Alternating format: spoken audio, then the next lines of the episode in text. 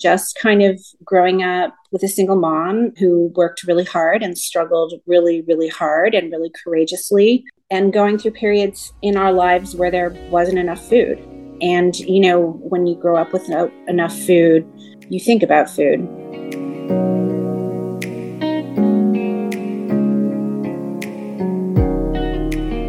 I'm Erin Hardnett. And I'm Amber Mitchell, and you're listening to Tilling the Soil, a Whitney Plantation podcast. In this season of Tilling the Soil, we will be exploring various conversations surrounding the environment.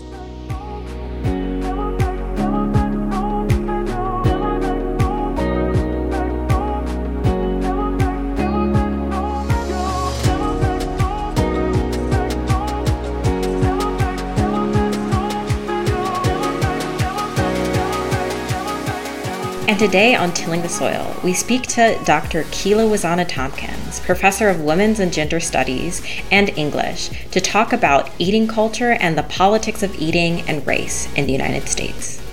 Really excited to speak with you today. Um, to begin, can you give us us and the audience a, a bit of more information about yourself?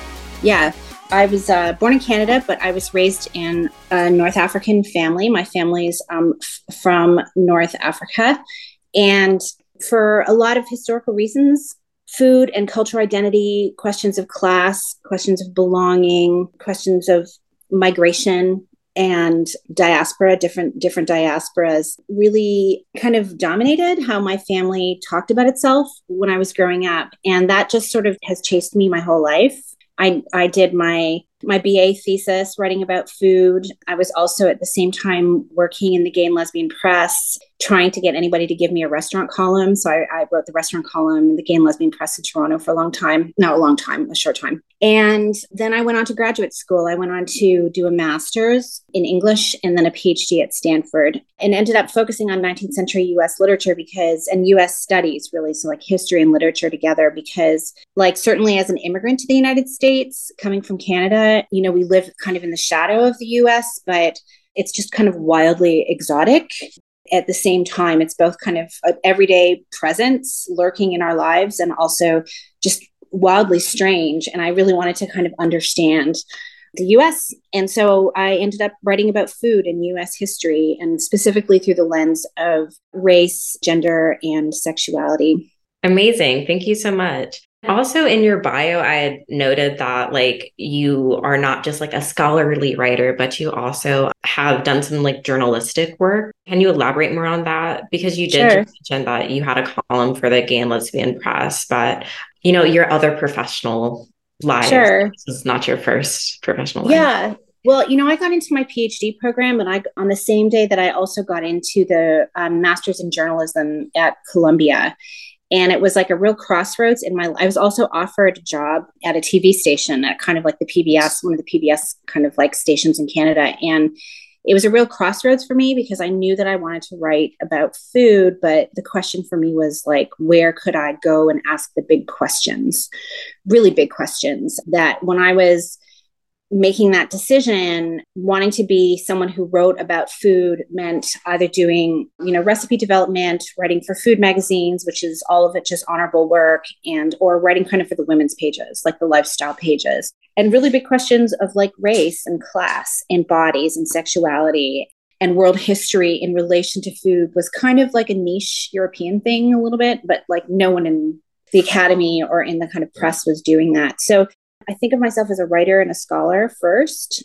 And I'm also an academic because that's where I chose to make my bread, as it were. But I'm mostly a writer. And so I want my writing. The, the thing that a, that a writer can ask for most is that their writing travels and that their writing gets used and taken up. And so, yeah, I've written I've written for online fora. I've done a little bit of journalism. Recently, I wrote a piece for uh, the Los Angeles Review of Books that I'm going to turn into a book now. And I continue to do my scholarly work as well. Okay, amazing. You also mentioned in your intro that it was your family that inspired you to kind of like take this path down towards exploring eating, culture, food, race, and the like. So, what about your upbringing like actually inspired your course of study? Uh, poverty. It's to be real. I think just being an immigrant family and being the child of a single mom, but also being from a family that grew up under French colonialism in North Africa, we had a whole bunch of cultural capital because we spoke French and we had, find like a story of a lot of North African migrants of that generation is that like we didn't have money, but we had taste. and so the kind of tension between that was always really interesting to me. But but truly also just kind of growing up with a single mom who worked really hard and struggled really really hard and really courageously and going through periods in our lives where there wasn't enough food. And you know when you grow up with no, enough food you think about food.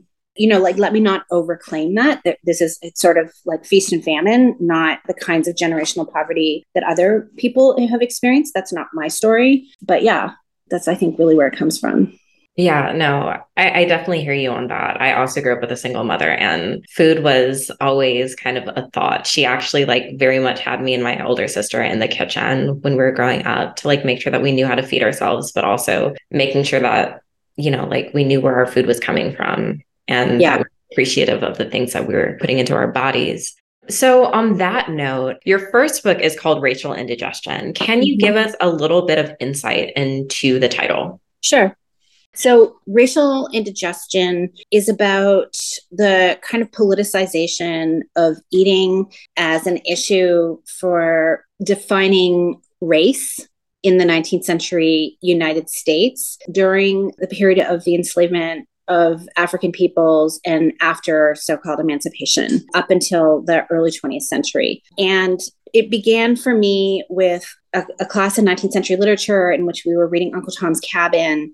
And the kind of eponymous chapter, chapter four, Uncle Tom's Cabin, has a lot of food imagery in it and a lot of, you know, Harriet Beecher Stowe's profound abolitionist by which I mean 19th century white women's abolitionist racism, is about depicting Black women, but particularly Black children, as edible objects.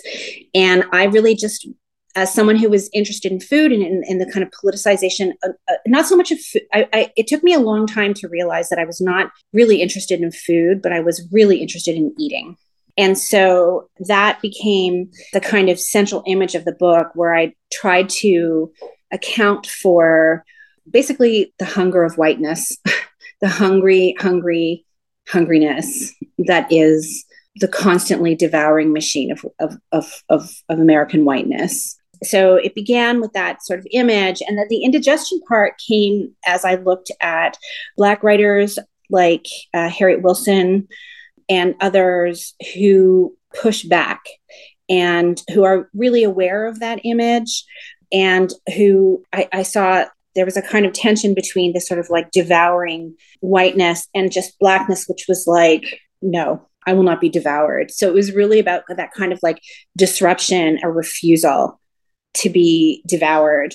Then, I mean, I guess the other part of it is that the very one to one relationship in the 19th century, which I think has never gone away, between what you eat and what your body is made of and who you are. It's a very basic algebra but I mean, I think you'll hear almost any 19th centuryist you talk to say that the 19th century isn't over, and that the kind the kind of thinking about race and thinking about the kind of essentialism and totality of racial thinking in the 19th century continues to be with us today. So it was my way of sort of thinking about race today in and through its foundations in the 19th century. And so, like, for instance, one thing would be the utter fragility of whiteness, and it's constantly breaking down. But the paradox that that fragility is also aggression, and fragility is also a claim to supremacy and privilege and to rights to protection. So, looking at all the kind of like white supremacist freaking out that happens in the 19th century and trying to account for how aggressive that fragility is, but in and through the trope of uh, food and eating itself. Okay, so like jumping off of that, clearly eating is very political. You know, as you were just saying, you're thinking about the ways that like whiteness is constructed through eating habits, eating culture. Can you speak a bit more towards the role that eating played in the American imperial project? Sure. So, where to start with that? I mean, one way is to begin with really you know the portuguese the spanish the french and the british imperial projects and to say that imperialism has always been about the circulation of commodities and whether those commodities are stolen peoples or whether those commodities are tea or rum or sugar or cotton or wood or you know whatever. And this is you know i'm drawing on two people that have been really form- formative for me. The one is um, sylvia Wynters the caribbeanist philosopher thinking about the place of aesthetics in the creation of history of modernity but also in terms of like the creation of the idea of the human. In the modern which is to say whiteness as the as the kind of totem of of humanity as against everyone else. But also thinking with sidney mintz and his work on sugar and the kind of centrality of sugar and other kinds of energizing cheap carbohydrate food in creating industrialism in Europe and in industrialized Northern Europe. So the kidnapping and displacement and stealing of African life and to be placed in the Caribbean in particular with Cuba and, and, and Saint-Domingue and other places, but also Latin America as labor to produce free labor, free stolen labor, extracted labor in these death machines called sugar plantations to create carbohydrate energy to fuel industrial labor in the north is kind of a, a sort of like really classic recirculation of human energy in and through modernity, but also a kind of reorganization of like the everyday sensory life of what it means to live under racial capitalism. So that's sort of what really interests me right now is thinking with how particular commodities and particular and different differently cruel labor regimes are shaped and impacted by the circulation of commodities first in and through empire and then in and through different empires and then on top of that through the kind of like calcification of of modern racial capital and then neoliberal capital on top of that interesting very interesting I find myself also just kind of reflecting on the reality that Amber and I are currently sitting at Whitney Plantation, which is a former and current sugar plantation. Like there's literally sugar growing less than a half mile away from us that is so interesting to think about, you know, like the circulation of sugar produced in the Americas as fueling the industrial revolution in Europe, which in itself was like a very exploitative system of labor. And also, but also that the like what Sid Mintz and others, you know, Cedric Robinson, Eric Williams in particular, you know, Caribbean historians uh, teach us is that the modern work regimes of capitalism are worked out on in and through the extraction of black energy and black life on the sugar plantation and on the cotton plantation. So it's not like oh, there's like these, you know, this, right? Like you're nodding, but like there's like, it's not like, oh, like there's these factories, this Fordist, this incredible Fordist revolution of organized assembly line labor. Is like, no, honey, that was worked out in through Black life. That is through the extraction of Black life. Um, so that the flow goes actually from the Caribbean and Latin America into the, the so called developed industrialized North. Definitely. And like New Orleans as like a port yeah. where a lot of cotton passed through. Also, like right. we're on the German coast, and yes, there the German coast is kind of more known for production of sugar, but obviously Louisiana was a much bigger producer of cotton, and that like moved through New Orleans port and circulated around the globe. Yeah, that's right. And then beef, like with abolition, which is to say, which with the legal abolition of the trade of the importing of Africans, which was not the end of enslavement, we know, but like with that, with that actually like Louisiana and Texas, Louisiana turned to cattle raising in Texas mm-hmm. and and to and to actually slaughtering beef along the Mississippi and then mm-hmm. carrying it up into Illinois. So like actually like there's a whole other mm-hmm. commodity story around animal slaughter as well. And also just like New Orleans being a hub of the trade of black bodies from right. like the internal slave trade of the United States. Like many black bodies, many black people were brought to Louisiana to fuel that production of cattle sugar and cotton. Really interesting.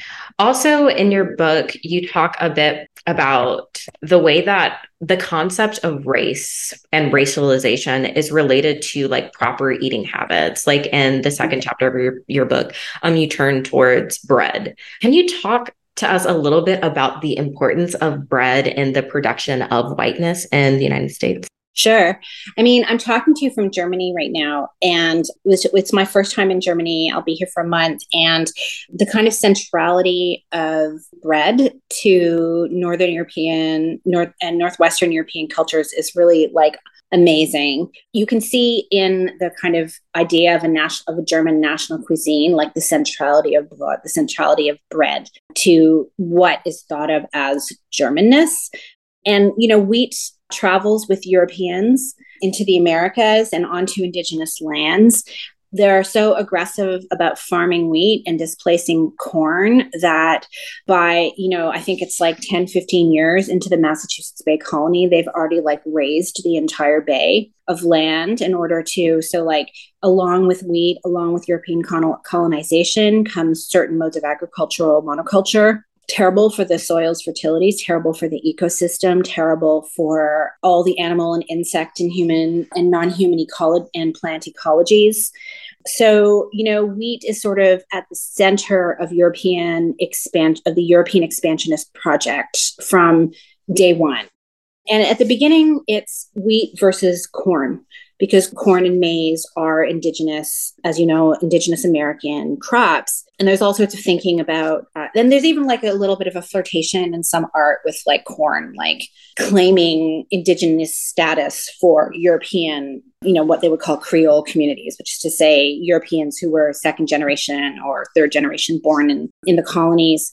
But wheat becomes really central. I mean, there's never a moment since the arrival of Europeans into indigenous lands that they're not pushing west. They're just pushing west. And pushing west is you know, I mean, at times it's actually about sugar. They're really like across the 19th century, desperately finding some way to not have to buy sugar from the Caribbean. You can actually see, because I've been reading in the incredibly boring but incredibly interesting archive of the Department of Agriculture in the 19th century, that it's just like have you figured it out yet? Can we get sugar from beets? Can we get sugar from sorghum? Are we going to do it? Can you do it? Can you do it? No. Fuck it, let's invade Cuba. Like it's like totally like like the conversation in agricultural science is like, are we going to be able to not invade Cuba? no, let's just invade Cuba in 1898. But, anyways, so wheat becomes part of that Western settler colonialist expansion really from the 1830s forward.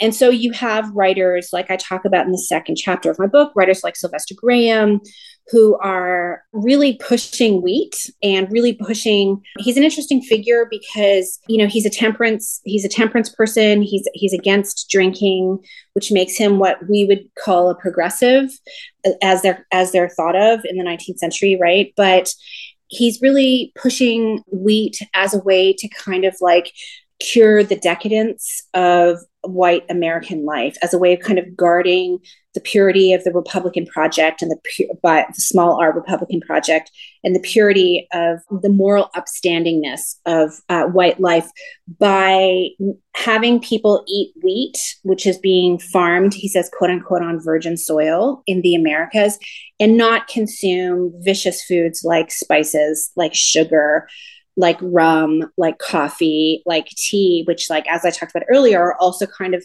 foods that come from the tropics, quote unquote, but are energizing food. Like coffee is, you know, caffeinating. I don't, I don't know if he talks about coffee, actually. I think he talks about tea.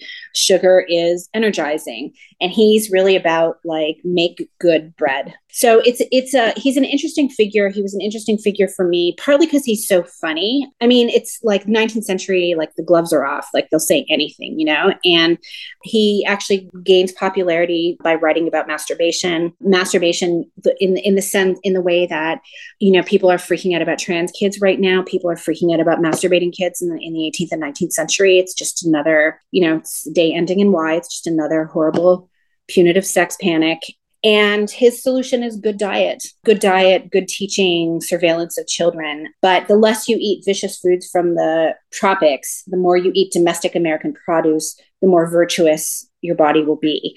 And bread is at the center of that for him. So I kind of wrote about him. I mean, he's also like stop monoculture, and stop aggressive agricultural expansion. So he's like this weird 1830s incarnation of like the sustainable agriculture dude that drives you nuts. You know what I mean? Like that guy. He's like progressive and but and also just kind of like uber white. Yeah, yeah, yeah, definitely. And then also while I was reading your book, I was kind of remarking upon the way that like consumption of bread is kind of put in opposition to like like non-white foodways, like consumption of corn, consumption of rice, consumption of what was that word that starts with an F? Farinaceous? Is that farinaceous foods? Yeah. Farinaceous foodstuffs that like non-white people consume. And like how grain is like this bread is like this exalted food incarnation that's like this is the the standard and everything else is kind of like degrees of primitiveness away from bread so in that way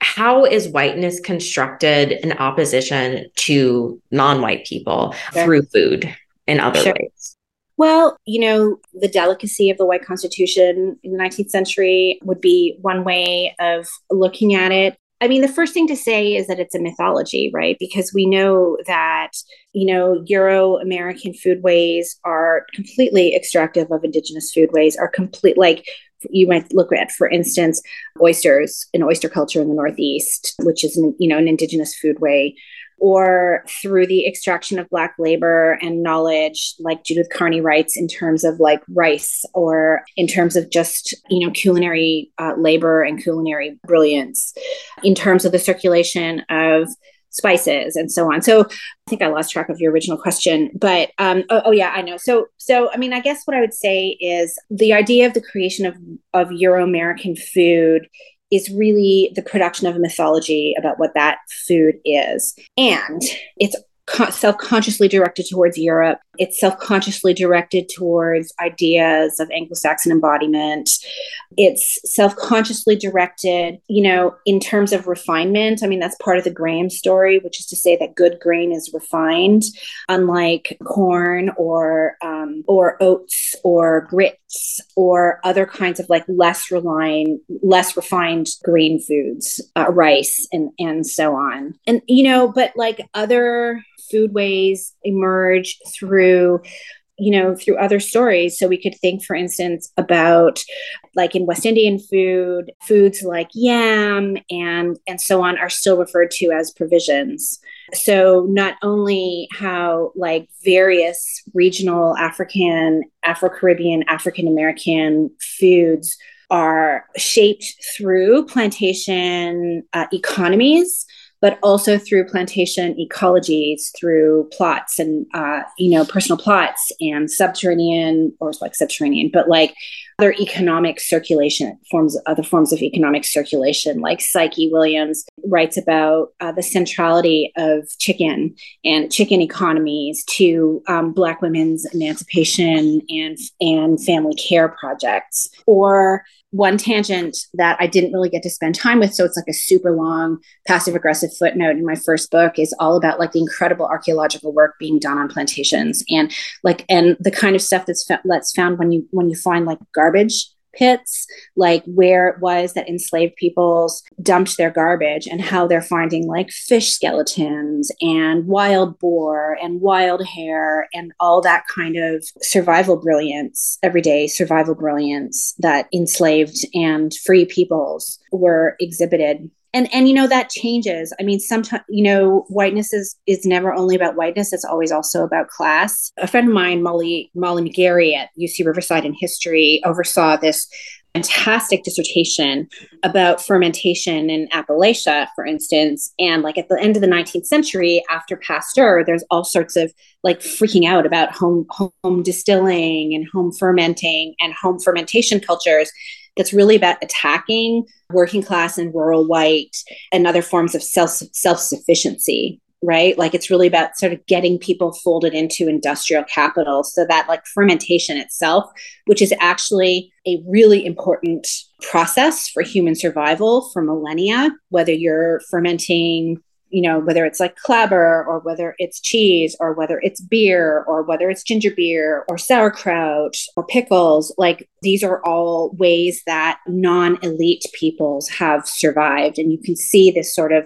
that the idea of like a refined Euro American cuisine is in part shaped through the idea of refinement itself, whether it's the refinement of white sugar or the refinement of white flour, but it's also against poor whites and also against Africans and African Americans and um, indigenous peoples.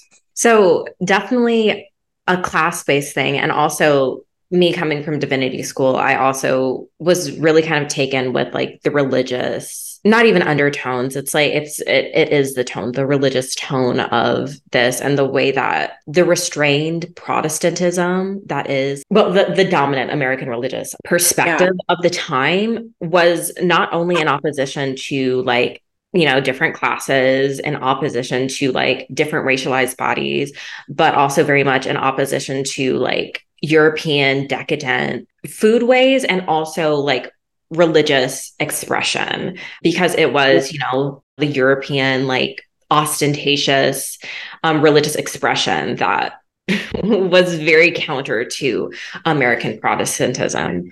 Yeah. So, also in your book, you mentioned the way that antebellum eating culture may also reflect a kind of nascent foodie foodie culture contemporary foodie culture. So I'm wondering if you you might elaborate on this point. Sure. I mean, I think, uh, you know, at the time when I was editing my book, I was living in the Bay Area. I was living close to Santa Cruz, and I was sort of very aware of the whiteness of the sustainable agriculture movement and kind of the whiteness. And so I just, my question was really at the time, like, what is the difference between eating local, like localism and nativism? And so I guess that was sort of one part of it, that sort of like, that like, there's eat local, uh, but under eat local, at least at that moment, is also kind of like deep eat American. And, you know, that's not historically buy American, eat American, make America great again. The line is not it's pretty crude from one to the next. That's kind of part of it. It was also about the, the illusion that there's like a better capitalism. There's a lot of social, kind of like commodity social activism in the 19th century. Um, and some of it, it's not that it's not well intentioned, right? So, for instance, you would think of uh, Quakers or um, whose many of whose baking or sweets for instance or preserves were honey based instead of sugar based because they simply tried they tried to simply completely opt out of any economic relation to enslavement. But yeah so i think just kind of there's sort of like early resonances of like shopping is activism. And again those aren't like ill intentions. It's just not enough we have to know that it's not enough, even as we're also always trying to be better. I'm not trying to dump on trying to be better, but I'm trying to say, let's be better. And it's also not enough. And that was sort of my sense of this sort of like nascent foodie culture, but also just, you know, like my problem that there's this kind of like over articulation of class belonging through taste that I'm personally deeply allergic to. Like if I was on a date with someone who wanted to talk about the wine for a long time, I'm out. Shut up like i just don't i don't want to hear about it you know? Like it's not i don't so there's sort of the beginning of that sort of like the importance of knowledge about food for the just to know about food and to show people that you know about food. And i mean the irony of ironies is that that's what i do for a living and i have a critique of it. I'm fully aware of i'm soaking in it. But the articulation of class and of hierarchy through foodways is super uninteresting to me Interesting. I also think of foodie culture as also having this kind of knowledge of other ethnic food ways that is like almost pretentious. That it's not even almost pretentious, it is frequently pretentious and yeah, condescending and very disconnected to the actual purpose and meaning behind these different ethnic food ways. Yeah, and also, I mean, like a, a like Anita Mannur was actually the one. Anita, who's uh, who's an Asian Americanist feminist uh, at Ohio State, and she articulated it best in her project before I did, which was like, oh, Anita, you got there first. But it was really the question that drove my own work, to, my own interest in the politics of eating instead of the politics of food, which is why is it that people are willing to eat the cuisines and know about the cuisines of peoples that they would never want their daughter to marry into? And like, what is eating if that kind of communion with difference is possible, but sexuality is a line that's something else.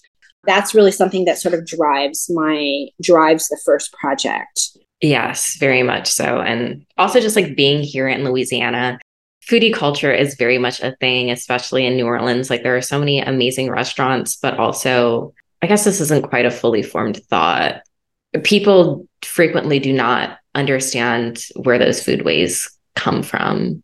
Right. Or like fully respect those foodways. Sorry. Okay. So, no, I mean, gloves are off in New Orleans, that's for sure. Yeah. Yeah. Literally, the gloves are off. And like the food is delicious, don't get me wrong. But oftentimes it just feels like New Orleans is is a city that is gentrifying. It is a city that demographically is shifting greatly, not always for the worse, but like the foodie culture in New Orleans now is interesting because it's also very tied into these gen- like these forces of gentrification that are like pushing out the people who are descendants of people who innovated those foodways in the first place. Mm-hmm. Yeah, and that's just something that's very sad to witness. My family's not from New Orleans, but like my family's from Louisiana, and Louisiana has changed a lot. And also the way that New Orleans is deeply impacted by climate change, right? So these foodie cultural spaces are related to the demographic changes that are the result of these environmental hazards that exist in New Orleans be an example of that for you like where where that sort of intersection of climate disaster and like refined commodity citizenship? Um so i'm thinking like post katrina a lot of people had to leave. And because people had to leave like investors have since come into New Orleans and started to like buy up properties. And like you know there are a lot of new restaurants coming into New Orleans. And also just because like New Orleans at least it seems to me I'm like I said, my family's not from New Orleans, so I'm a bit of an outsider in this perspective. But because rent is kind of cheaper in New Orleans, like people who want to open restaurants, like it feels like they come to New Orleans or people who want to just invest in property in general, like they come to New Orleans to buy up like inexpensive property. But like, why is that property inexpensive? It's because, you know, the people who live there could not afford to fix it post environmental disasters. It's not even just post Katrina, but post Ida. Yeah, cheaper compared to New York, cheaper compared to Chicago, cheaper, cheaper compared to like Atlanta, even or Houston. Like Houston is like another place that I like. I love to eat in Houston, but also like let's be real, you know, there's just like cheaper real estate, so it feels like people are able to come to New Orleans and, you know, pursue their restaurateur dreams, but at what cost? Because rent in New Orleans has like very much gone up and, you know, locals in New Orleans are very much being pushed out. Them being pushed out is the result of environmental hazards. Right. Yeah. Also, oh, can we talk about the gentrification of Oxtail? Yes my God. I just oxtails are so expensive now. Yeah, so for our listeners, I've been kind of dropping questions or thoughts in the chat, but through this conversation, the most immediate thing that popped up in my head was the gentrification of oxtails and how once upon a time oxtails were trash food and it was only for us right. poors and you know, especially those in the South and from the Caribbean, oxtails are their own thing. And then That's all right. of a sudden, somebody from New York discovered oxtails, and when I say New York, meaning non Caribbean, Southern New York, then it becomes the fact that you have to buy oxtails and they're like 20 bucks a pack. And it's like, are you crazy? I can't. Bones, right? Bones. And it's like, it, yeah. So my next book, I'm going to have a chapter on bones. I grew up with cow foot. I love cow foot. Cow foot, sopa de pata, Peruvians have it. But Cowfoot is great. It's jelly, it's meaty, it's got all the flavor. The hipster carpetbaggers have not discovered Cowfoot yet, but the clock is ticking. Yeah, they got in on oxtail really early.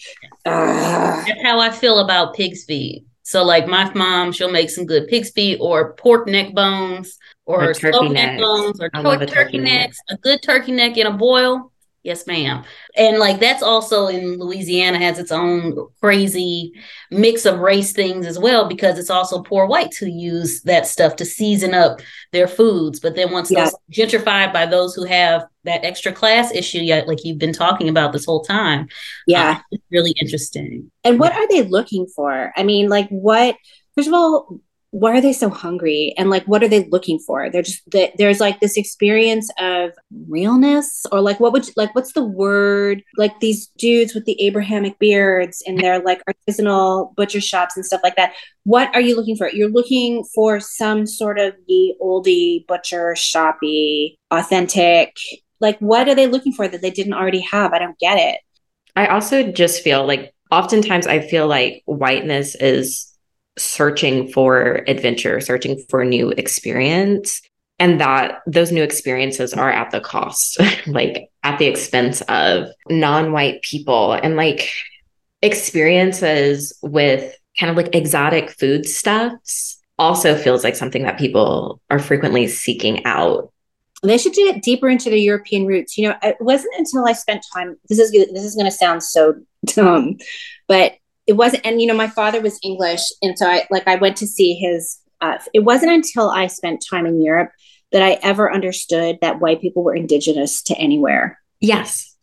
Right? Like because you go and you're like oh I, I recognize that shaped head. I recognize that shaped face. I recognize that like that there is like a genus and um, a history there. And i had just always thought of it whiteness until I like I spent I think I was really in my 20s or something when I was spending time in England with my father's family and my, my father's English Irish and oh like for me in fact whiteness has always been like miasmatic like it's mm. always been environmental it's yeah. it's always been the condition of the space that I'm in with these people that are everywhere dictating the conditions of everything that I'm living in. And they're not from anywhere. They're just the environment. And it was like really when I came to Europe that I was like, oh, you're from a place. Yeah. So it's like America is that kind is. of like the homogenization of all like white ethnicities. Yeah.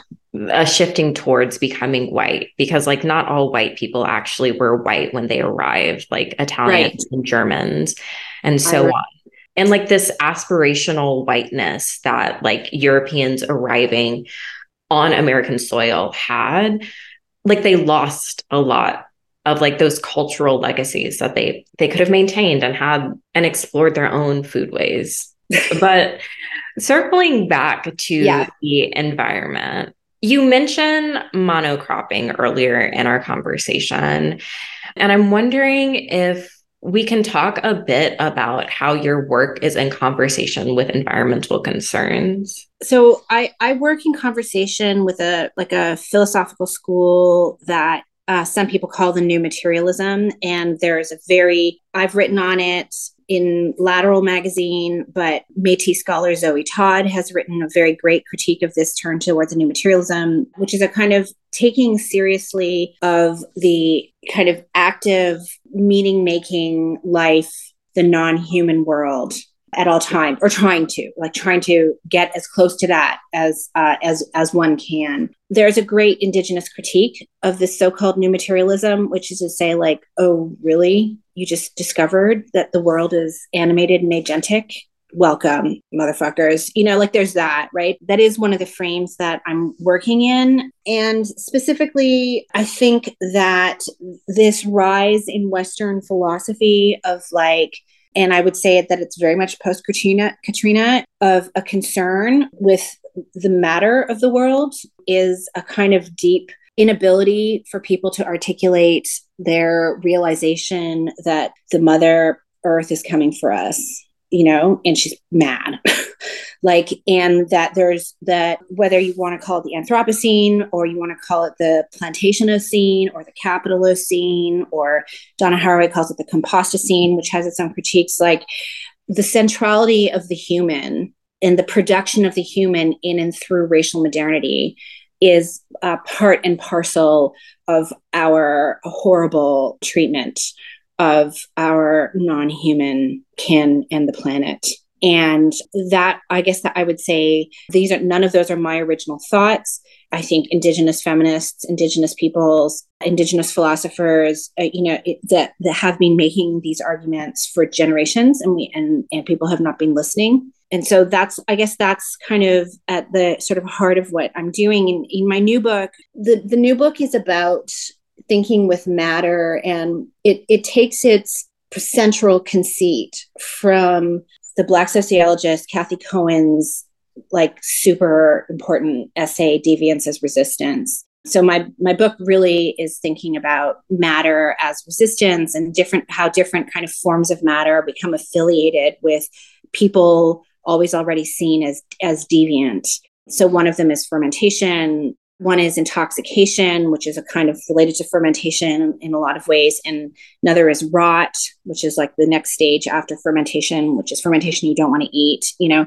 And then the other is jelly or, or gelatinousness. And so I think with these kinds of forms of matter that have been affiliated with like deviance, non whiteness, non sexual normativity, non gender normativity, poverty, white poverty, and, and also not white poverty, and, uh, you know, the queers and so forth, dis- disabled peoples, but not that I'm able to kind of like fully encompass all that, but I'm trying and trying as much as I can. And as against those forms of deviant matter, I have this first historical chapter where I look at the rise of the Department of Agriculture. And the Department of Agriculture is founded in 1860, either 1861 or 1862. It's in the middle, at the beginning of the Civil War. It's founded by Lincoln. Department of Agriculture is created at the same time as the Morrill and the Hatch Acts are passed, which is to say the creation of land grant universities and also the granting of land to free men, free and not enslaved men and non slaveholding men. So basically, white men of the North. And so this kind of like rise of the Department of Agriculture is is about the coming together of like state power and the state need to regulate a population and to have enough food for the population and to control the land and to be extracting as much land as possible and then to be extracting as much energy from people as possible.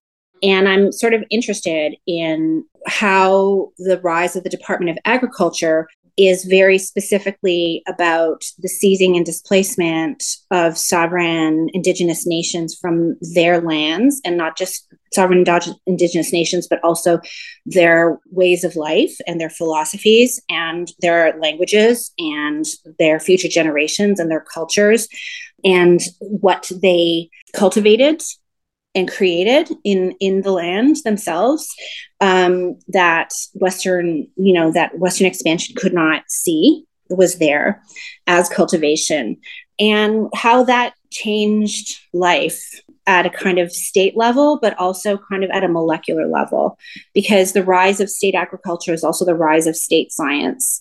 And it's the rise of an attempt to manage life all the way down to the cellular and bacterial level from the you know massive agricultural extraction down to like you know cellular molecular chemical biochemical units. So that's what i write about. And that's really for me that's the story of the book. And i'm interested in how this sort of like massive energy management project which like you know somebody might call somebody named Michel Foucault might call biopower right?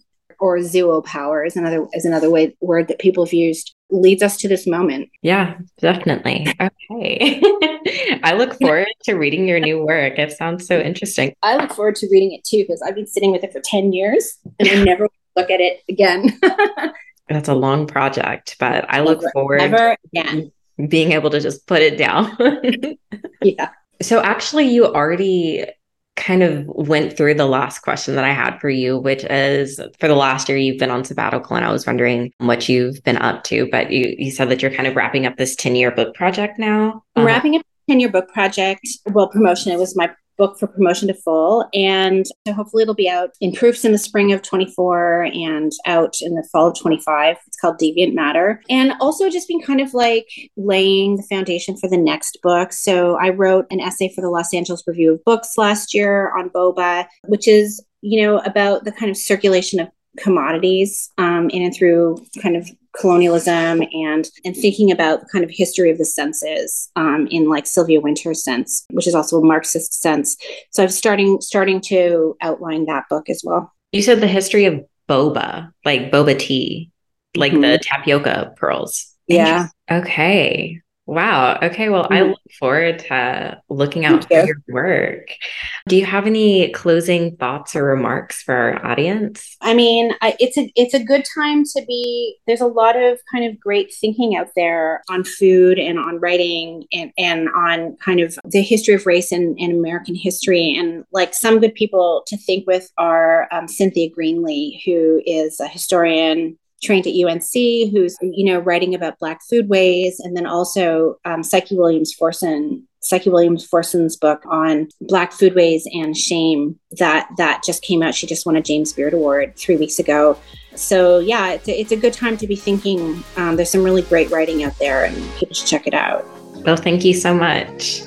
Thanks, Erin.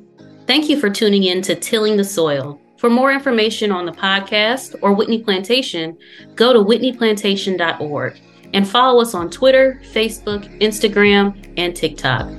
Our handles can be found in the description. Thanks for listening.